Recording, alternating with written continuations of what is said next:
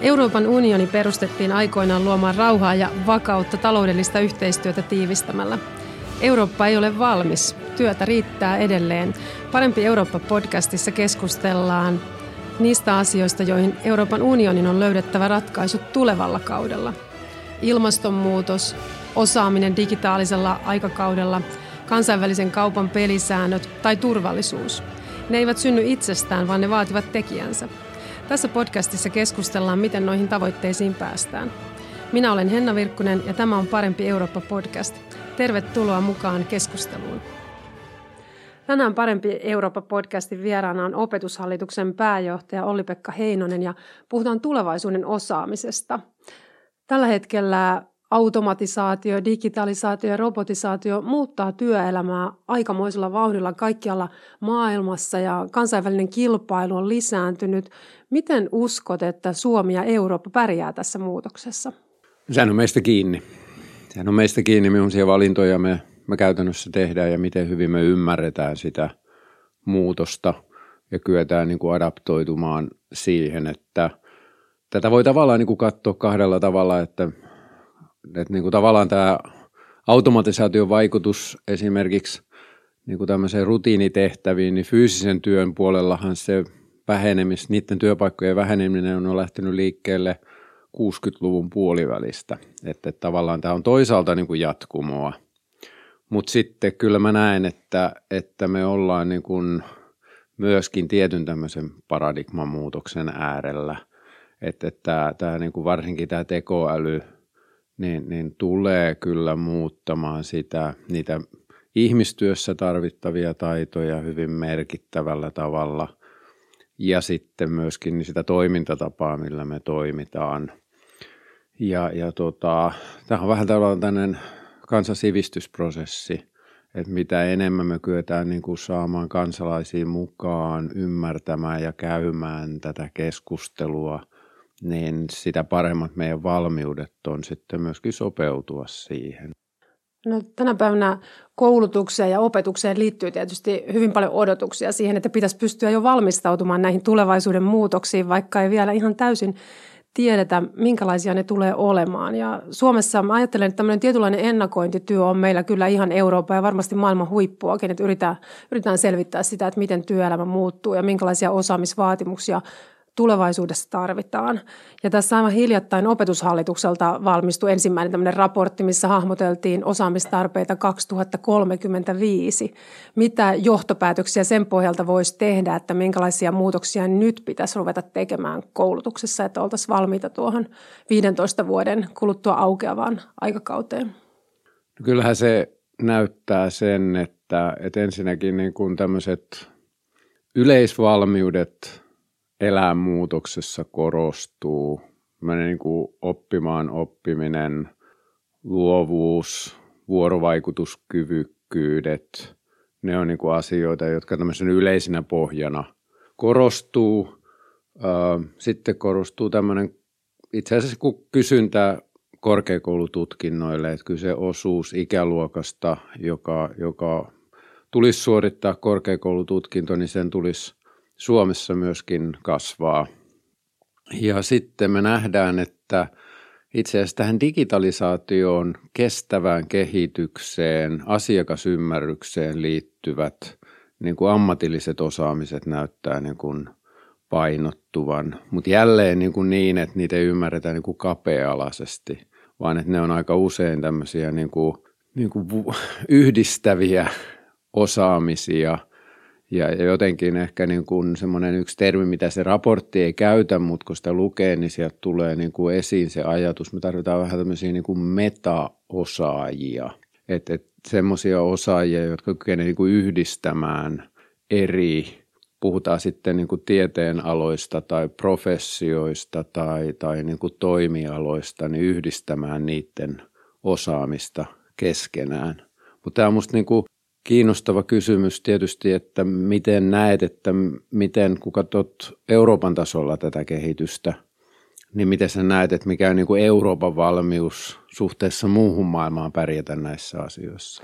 Niin tietenkin itsestä näyttää, että Suomella on niin kuin eurooppalaisittain erittäin hyvät valmiudet, että meillä on paljon vahvuuksia tässä meidän osaamisessa ja koulutuksessa, että vaikka tämä työelämän muutos on näin huiman nopea, niin suomalaisten perusosaaminen on hyvällä tasolla. Et jos me katsotaan meidän lapsia ja nuoria, niin meillä kuitenkin niiden lasten osuus, jotka selviytyy huonosti lukemisesta, matematiikasta tai luonnontieteistä, on erittäin pieni kansainvälisesti.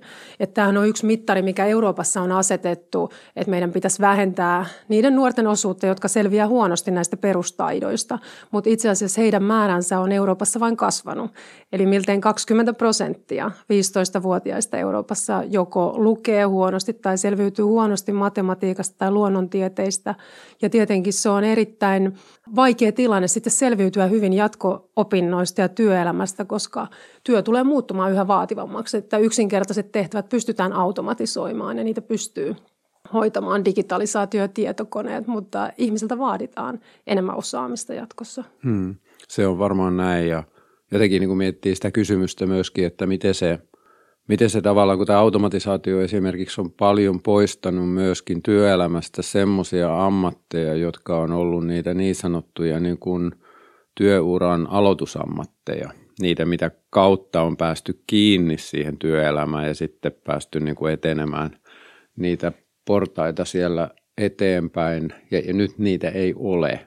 Se on iso haaste myöskin sitten tavallaan silleen, että miten tämä – että et kykeneekö esimerkiksi niin kuin ammatillinen koulutus jotenkin paremmin kurkottamaan jo sinne työelämän suuntaan, että miten sitä linkkiä voitaisiin rakentaa vahvemmaksi jo sen koulutuksen aikana, koska niitä aloitusammatteja on poistunut, että, että tämä minusta on semmoinen iso, iso asia ja Eurooppa on niin kuin kiinnostava kohde tässä mielessä, koska Euroopassa on hyvin erilaisia ammatillisen koulutuksen traditioita olemassa. Että on tämä niin kuin saksalaispohjainen oppisopimusmalli ja sitten meillä Pohjoismaissa esimerkiksi on ollut hyvin niin kuin oppilaitoskeskeinen erillisissä instituutioissa tapahtuva ja ehkä tässä niin kuin jonkinnäköistä hybridiä – tällä hetkellä niin kuin Suomessakin vähän haetaan, että missä toisaalta niin kuin on se oppilaitoskeskeinen ja se laajat valmiudet, mutta sitten myöskin koko ajan se soveltaminen siihen työelämään ja siihen tarpeeseen vastaaminen.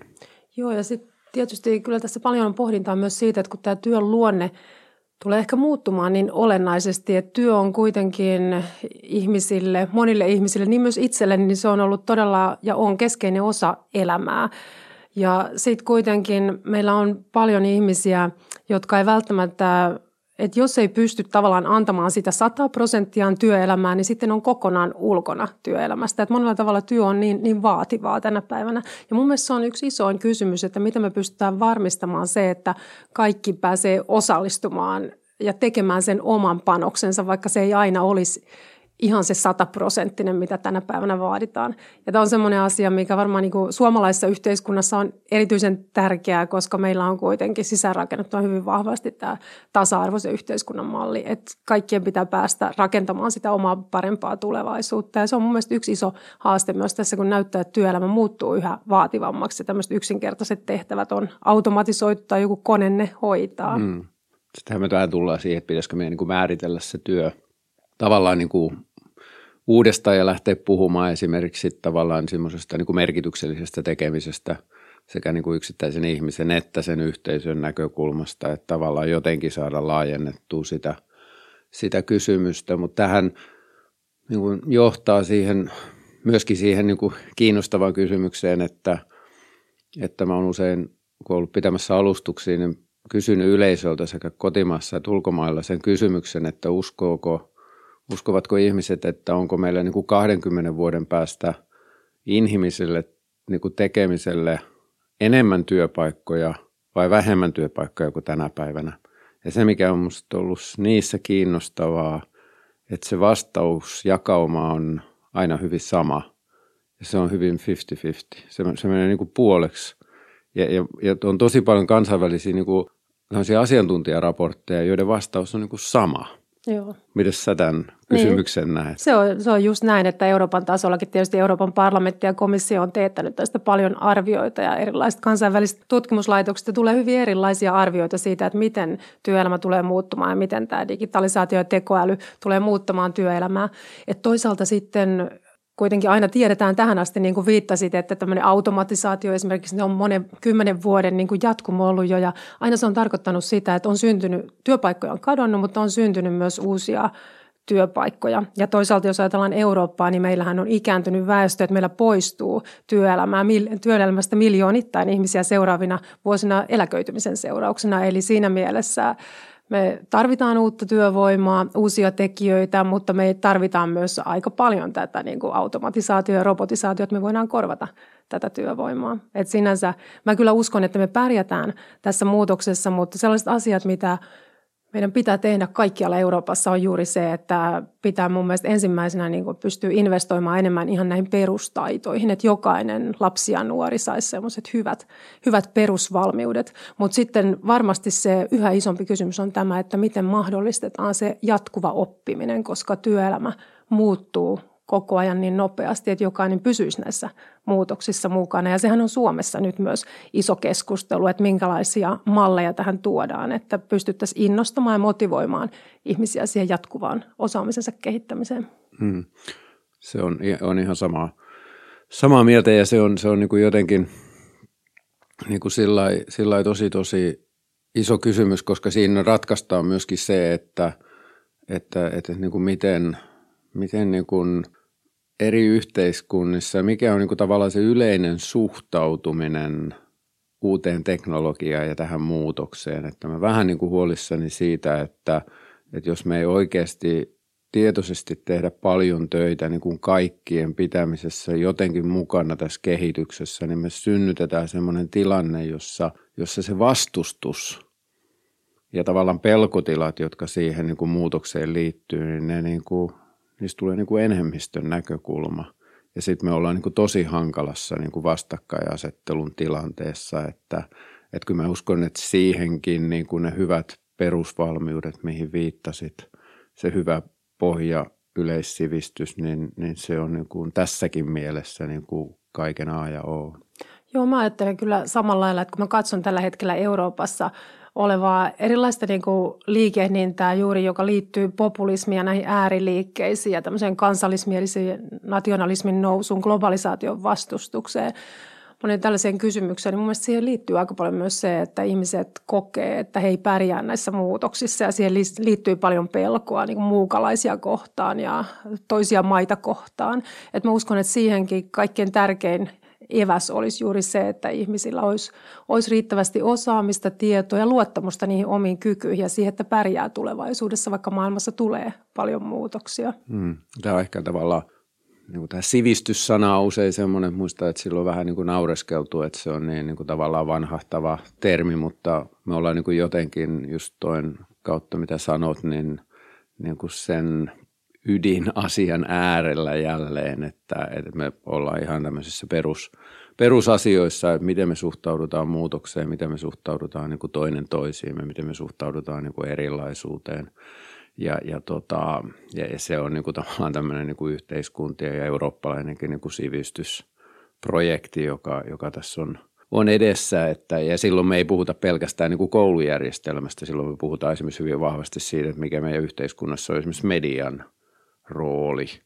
Ja, ja sen niin kuin tavallaan tämä vanha sivistystehtävä, joka Suomessakin on ollut niin kuin sanomalehdistöön liittynyt, se perusajatus siitä, että siinä on ollut kuitenkin se, se, se laajempi näkökulma ja, ja, ja tota, jotenkin, jos, ei me, jos me niin kuin unohdetaan nämä peruslähtökohdat tässä tilanteessa, niin, niin sitten meidän ei käy hyvin.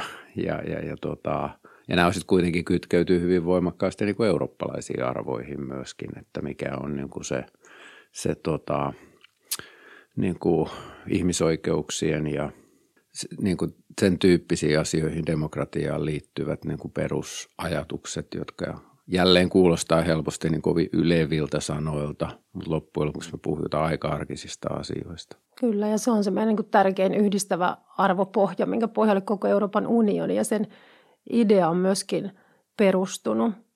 Mutta Euroopan unionillehan ei varsinaisesti kuulu toimivalta koulutuspolitiikassa. Sehän on sinänsä edelleenkin jokaisen jäsenmaan omassa toimivallassa, niin kuin mun mielestä Pitääkin olla, että koulutusjärjestelmät on sen verran erilaisia kaikissa jäsenmaissa. Mutta miten itse olet kokenut opetushallituksen pääjohtajana tätä ennen? Tietysti olit silloin opetusministeri, kun Suomi liittyi Euroopan unioniin, että mitä Euroopan unionilla on annettavaa silloin, kun puhutaan koulutuspolitiikkaan liittyvistä kysymyksistä? No kyllähän siellä on, on paljon niin kuin ihan tavallaan sitä, sitä niin kuin jakamalla oppimista, että, että ne hyvät käytännöt ja, ja se niin kuin yhteisen ymmärryksen synnyttäminen EU-kontekstissa myöskin esimerkiksi tällä niin kuin, nimenomaan tällä niin kuin siinä ennakoinnissa, miten arvioidaan, että eri niin kuin ammattiosaamistarpeet kehittyy, niin, niin koen, että niissä asioissa Euroopan kannattaa miettiä asioita myöskin yhdessä, että, että tota, mä näen, että osaaminen ja oppiminen nousee niin keskiöön, että, että tavallaan niin kuin, mä en näe sitä niin kuin ristiriitaa, että se on niin kuin kansallisen päätöksenteon piirissä oleva asia, että kuitenkin samaan aikaan Euroopan foorumilla käydään näistä asioista keskustelua, koska oppimisessa on kysymys tavallaan siitä kyvystä sopeutua erilaisiin tilanteisiin. Ja, ja sitä, siitähän niin kuin Euroopassakin on tavallaan kysymys. Toimintaympäristö muuttuu hurjaa vauhtia, mikä niin kuin Euroopan, ei pelkästään päätöksentekijöiden, vaan niin kuin koko Euroopan väestön kyky on sitten niin kuin elää semmoisessa muutoksessa. Ja jos se jotenkin niin kuin unohdettaisi niistä pöydistä, niin, niin aika iso palikka olisi poissa. Niin ja kuitenkin siitä, että minkälaista osaamista meillä on tulevaisuudessa, niin siitähän koko Euroopan menestys on tulevaisuudessa kiinni. Ja toisaalta kun Euroopan unionissa yksi tärkeä tavoite on se, että ihmiset vois liikkua vapaasti Euroopan unionin sisällä ja hakeutua töihin ja opiskelemaan eri puolille Eurooppaa, niin toki on välttämätöntäkin, että meillä on mahdollisuus vertailla näitä koulutustasoja ja tutkintoja. Ihmisillä on mahdollisuus työllistyä eri puolilla Eurooppaa ja siihen varmaan yksi niin kuin tärkein ohjelma, millä tätä on voitu edistää, on ollut tämä meidän opiskelijavaihto-ohjelma Erasmus, mikä on ollut Euroopan unionin ehkä menestyksekkäin ohjelma yli 30 vuotta. Että sen ansiostahan miljoonat nuoret on käynyt opiskeluvaihdossa eri maissa ja se on antanut eväitä pärjätä sekä koulutuksessa että työelämässä jatkossa myös kansainvälisesti. Ja toki sitten meillä on maailman isoin tutkimusohjelma Horizon, mihin myöskin nyt esitetään isoja korotuksia tulevalle kaudelle, millä pystytään tukemaan huippututkimusta ja tähän liittyvää yhteistyötä Euroopassa. Et toki siinä mielessä Euroopan unionilla on myös paljon annettavaa tähän osaamiseen, tutkimukseen, koulutukseen liittyen tätäkin kautta. Se on näin ja, ja se on niin kuin ollut ilahduttava huomata, kun usein ehkä niin kuin syntyy vähän niin kuin semmoinen mielikuva asioista, jossa niin kuin Euroopan puitteissa ollaan niin kuin eri mieltä asioista, mutta että on ollut hieno havaita, että esimerkiksi tuohon Erasmus Plusan osalta on tosi laaja yhtenäinen näkemys siitä, että tämä on asia, johon täytyy niin kuin panostaa ja, ja nähdään, että se on niin kuin vahvuus, että saadaan erilaisia kokemuksia, on mahdollisuus, mahdollisuus. Puhutaan sitten niin kuin opinnoista tai harjoittelusta tai, tai miksei myöskin niin kuin liikunta-nuorisotyövaihdoista ja muista, niin, niin päästä näkemään toisesta perspektiivistä tätä maailmaa. Ja, ja tota, mä uskon myöskin, että se on, se on niin kuin tavallaan se vahva pohja, johon, johon Euroopan kannattaa rakentaa. Ja jotenkin niin kuin se on ehkä jotenkin sopusoinnussa myöskin, kun puhuttiin tästä tekoälystä äsken, niin, niin tavallaan sen – eurooppalaisen tekoälytarinan kanssa, joka eroaa sitten aika paljon siitä, mitä me nähdään Aasiassa nyt ja toisaalta mikä nähdään niin kuin Yhdysvalloissa peruslähtökohdaksi, että, että se on kuitenkin niin kuin niiden ihmisten, kansalaisten kautta tapahtuvaa kehittämistä ja, ja, ja vaikka ehkä joskus silloin ei päästä etenemään niin nopeasti kuin haluttaisiin, niin kuitenkin uskon, että se eteneminen on sitten kestävällä pohjalla tapahtuvaa. Joo, näin on, että Euroopassa on, on otettu tekoälyn osalta juuri se lähtökohta, että me halutaan tehdä yhteinen tämmöinen eettinen viitekehys, millä tavalla tekoälyä Euroopassa käytetään, koska meillä on kuitenkin erityyppinen arvopohja sitten kuin monilla muilla, muilla alueilla. Tuossa aikaisemmin viittasit tuohon sivistyksen merkitykseen ja mitä kaikkea siihen kaiken kaikkiaan liittyy. Ja jos itse ajattelen niin kuin Suomea suhteessa muuhun Eurooppaan, niin mä koen, että meillä on tosi paljon näitä vahvuuksia, mistä tässä on keskusteltukin. Juuri se, että meillä lukutaito on edelleenkin sekä nuorilla että aikuisilla aivan maailman huippua. Meidän digitaaliset taidot, suomalaisilla on Euroopan parhaat mittausten mukaan. Ja lisäksi tuo lehdistön vapaus, mistä myös oli, oli puhetta, niin se on Suomessa yksi maailman suurimpia. Eli meillä on vapaa, laadukas media, mitkä kaikki omalta osaltaan vahvistaa tätä sivistystä. Mutta tässä on viime vuosina Suomessakin saatu olla huolissaan siitä, että meidän lasten nuorten keskuudessa lukuharrastuksen suosio on hiipunut aika tavalla. Ja tuota, se vaikuttaa tietysti tähän tulevaisuuden lukutaitoon. Niin kuinka huolissa olet itse siitä kehityksestä? Kyllä mä siitä olen huolissani, että vaikka tässä joutuu niin kuin aina miettimään niin kuin sitä, että, että tarrautuuko tässä niin kuin johonkin kehityksen vaiheeseen, joka on vaan niin kuin jäämässä taakse ja nyt ollaan menossa niin kuin toisenlaisen kommunikaation maailmaan. Mutta kyllä se lukutaito kuitenkin on, se on niin perustaito kaikkeen muuhun, että et jos me niin kuin se päästetään rapautumaan, niin, niin, niin sitten se valmius jotenkin tarttuu muihin mahdollisuuksiin on niin paljon, paljon kapeampi. Ja, ja, ja tota, siinä mielessä tietysti on niin kuin vähän huolissani siitä, että – että et me, me niin kuin jotenkin, ää, miten mä sanoisin, että, että miten me kyetään niin kuin hallitsemaan lasten ja nuorten osalta sitä tilannetta, joka liittyy sitten esimerkiksi tuohon digitaaliseen maailmaan, että kun se tapa, jolla niitä palveluja sinne rakennetaan ja miten ne meidän huomiokyky koukuttaa, niin se käyttää hyväkseen meidän tavallaan niin kuin aivojemme niin kuin syvimpiä niin kuin tapoja reagoida asioihin. Ja meillä aikuisilla on jo haasteita siinä, että miten me niin kuin se oma tahto pidetään yllä, kun me ruvetaan klikkailemaan erilaisia asioita. Niin saati sitten niin kuin lapsilla, jotka elää niin kuin kehitysvaiheessa, että miten me kyetään niin kuin heidän osaltaan niin kuin pitämään se, se niin kuin tavallaan se heidän oma kyky säilyttää se itsesäätelykyky sen tyyppisessä maailmassa. Ja, ja, tota, ja jälleen me tullaan sitten tietysti siihen koulumaailmaan myöskin, että miten niin kuin sen tyyppistä lukutaitoa voi harjoitella niin kuin turvallisessa ympäristössä niin kuin opettajien valvonnan alla.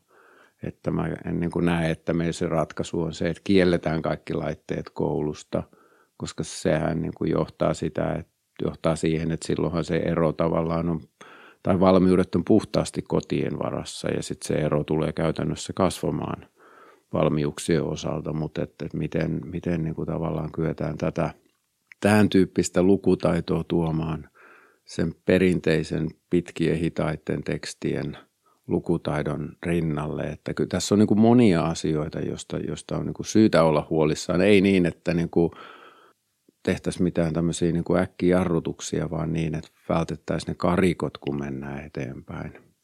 Koulumaailmassa tietysti opettajat on, on alan ammattilaisia ja siellä on pyritty kouluttamaan kouluissa erilaisia digitutor-opettajia, että voitaisiin vaihtaa näitä hyviä käytäntöjä ja suunnitella sitä opetusta mahdollisimman hyvin huomioimaan digitalisaatio ja nämä tämän tyyppiset asiat, mihin viittasit. Mutta monet vanhemmat tietenkin kotona myös miettii sitä, että kun lapsella ei ole vielä kykyä siihen itsesäätelyyn tämän osalta, että miten tätä tilannetta pitäisi kotona hallita, että mikä on sopiva määrä näitä erilaisia älylaitteita, minkä verran pitäisi olla sitä perinteistä lukemista muuta, niin onko opetushallituksen pääjohtajalla tähän jotain hyvää vinkkiä, että miten näitä asioita kotona pitäisi hoitaa?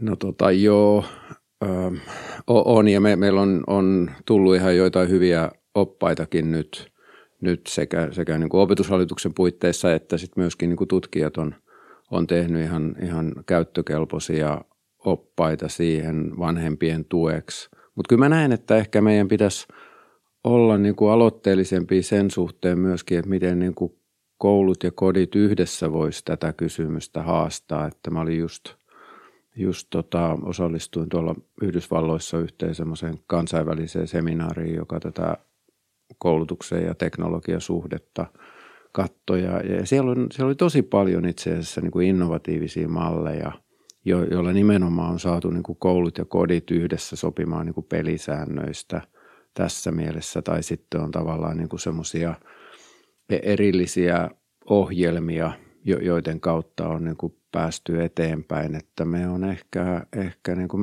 meillä on vähän niin kuin kotiläksyjä tehtävänä tässä suhteessa Suomessa.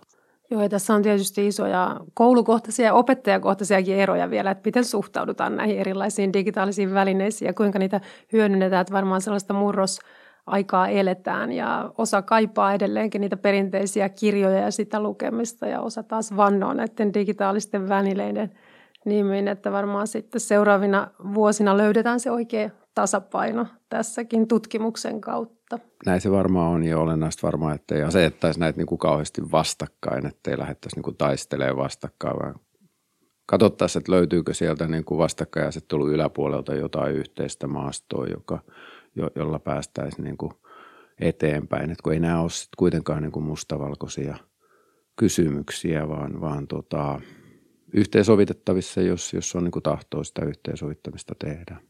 Joo, nyt tietysti kouluun kohdistuu aina tämmöisiä isoja toiveita ja odotuksia, että mitä kaikkia koulun pitäisi lapsille ja nuorille tarjota, mutta mitä itse ajattelet, että mitkä on ne taidot ja tiedot ja elämän eväät, mitä toivoisit, että kaikki lapset ja nuoret koulusta Suomessa saisi?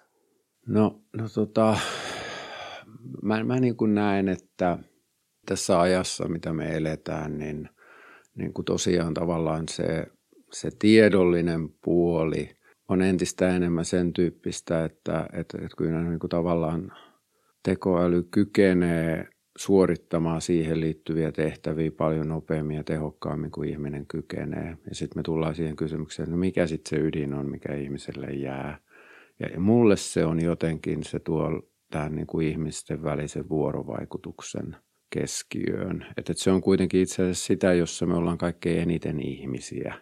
Että et se, miten me kyetään yhdessä saavuttamaan asioita. Ja silloin tavallaan tämmöiset niin kuin, niin kuin sosiaaliset tunnetaidot, vuorovaikutus, kommunikaatiotaidot, mä uskon, että ne nousee niin kuin tosi tosi isoon rooliin. Sitten luovuus, kyky ratkaista asioita – niin kuin uudella tavalla. Että kyllähän tekoälykin on tämän päivän tilanteessa, se on edelleen niin kuin asia, että tekoäly tavallaan näkee tulevaisuuden historian jatkumona. Ja sitten tarvitaan se ihmisen panos nimenomaan siihen, että jos tavallaan halutaan tehdä toisenlaisia ratkaisuja. Ja se nostaa sitten taas niin kuin kolmannen ulottuvuuden, joka on tämä niin kuin eettinen puoli – että mikä on se meidän kyky käyttää sitä, mitä me tiedetään ja niitä taitoja kussakin tilanteessa niin kuin eettisesti kestävällä tavalla. Ja, ja, ja, tota, ne, ne kun, ja, ja siihen liittyy sitten tämmöiset kriittisen ajattelun taidot tää, tähän niin kuin samaan kokonaisuuteen. Että kyllä mä uskon, että se niin kuin tämän tyyppisistä aika yleisistä valmiuksista koostuu ja sitten ihan tosiaan tietysti nämä niin peruslukukirjoitus, perusmatemaattiset taidot siihen rinnalle, niin, niin, niin tavallaan näen, että, että tämän tyyppisistä asioista se voisi rakentua. Se oli tosi hyvä lista ja ei nyt tietysti voisi opetushallituksen pääjohtajalta muuta odottaakaan kuin hyvää listaa. Että mä itse ehkä vielä lisäisin siihen, mitä mä itse toivoisin, että ehkä suomalainen koulu vielä enemmän pystyisi antamaan, että antaisi kaikille lapsille semmoisen uskon itseensä ja motivaation ja oppimisen ilon, koska tuskin sillä yhdellä koulutuksella tulee loppuelämäänsä pärjäämään, jos tärkeää, että jokainen saisi semmoisen uskon itsensä ja omiin kykyihinsä ja ennen kaikkea innon ja uteliaisuuden oppia jatkuvasti tulevaisuudessakin uutta. Että se olisi mun mielestä semmoinen, mitä mä haluaisin itse vielä saada vähän lisää tähän meidän kouluun. Mieli hyvin lisään tuon oman listaani myöskin, että, että jotenkin se on just se kysymys siitä, että, että miten antaa niille nuorille se kyky rakentaa se oma tulevaisuutensa, ei niin, että me edelliset sukupolvet voitaisiin tai ajateltaisikaan edes kyettävää antamaan sitä, vaan silloin me tullaan just siihen itsetuntoon ja, ja siihen niin kuin uskallukseen, siihen perusasenteeseen – ja, ja tota, ehkä meidän tehtävä on silloin pitää huoli siitä, että me ei rakenneta niin semmoisia negatiivisia ja synkkiä tulevaisuuden kuvia, joka lannistaa ne uudetkin sukupolvet, että vaan tavallaan niin kuin uskalletaan antaa myöskin nuoremmille vastuuta tässä suhteessa. Eli meillä on hyvät lähtökohdat Suomessa ja me voidaan olla mallina muullekin Euroopalle tässä, että meidän pitää investoida ihmisten perusosaamiseen, tietoihin, taitoihin ja siihen mahdollisuuteen opiskella ja oppia koko elämänsä ajan uutta. Tänä päivänä monet nuoret ja vanhemmatkin miettii näissä työelämän muutoksissa kuitenkin sitä, että mikä on se ala, minne pitäisi suunnata opiskelemaan, että oma, oma tulevaisuus näyttäisi sitten hyvältä, niin onko tähän opetushallituksen pääjohtaja Olli-Pekka Heinosella joku hyvä vinkki? No kyllä se vinkki on se, että pyrkii löytämään niin kuin se ala, joka itseään kaikkein eniten kiinnostaa. Että kyllä se, niin kuin se motivaatiovaikutus on niin keskeinen – että, että mä uskon, että sitten kun sen löytää, niin sitten on, on niin kuin aika pitkällä omalla polullaan jo ja sitä kautta löytyy sitten niitä työelämän mahdollisuuksia myöskin. Että en mä usko oikein mitään muita, muita niin kuin vastuullisia vastauksia tähän uskalla antaa. Juuri näin mä sanon myös aina, aina nuorille, että tuota, kannattaa – kuunnella sitä, mikä tuntuu omassa sydämessä oikealta, että mikä on itselle se, mitä haluaa tehdä. Koska työ on kuitenkin sitten tärkeä tapa myös toteuttaa itseään ja se, että pääsee tekemään niitä asioita, mistä aidosti nauttii, niin se tuo elämään kyllä todella tärkeän sisällön. Että se kannattaa antaa ratkaista nämä opintoasiatkin tulevaisuudessa. Se on juuri näin.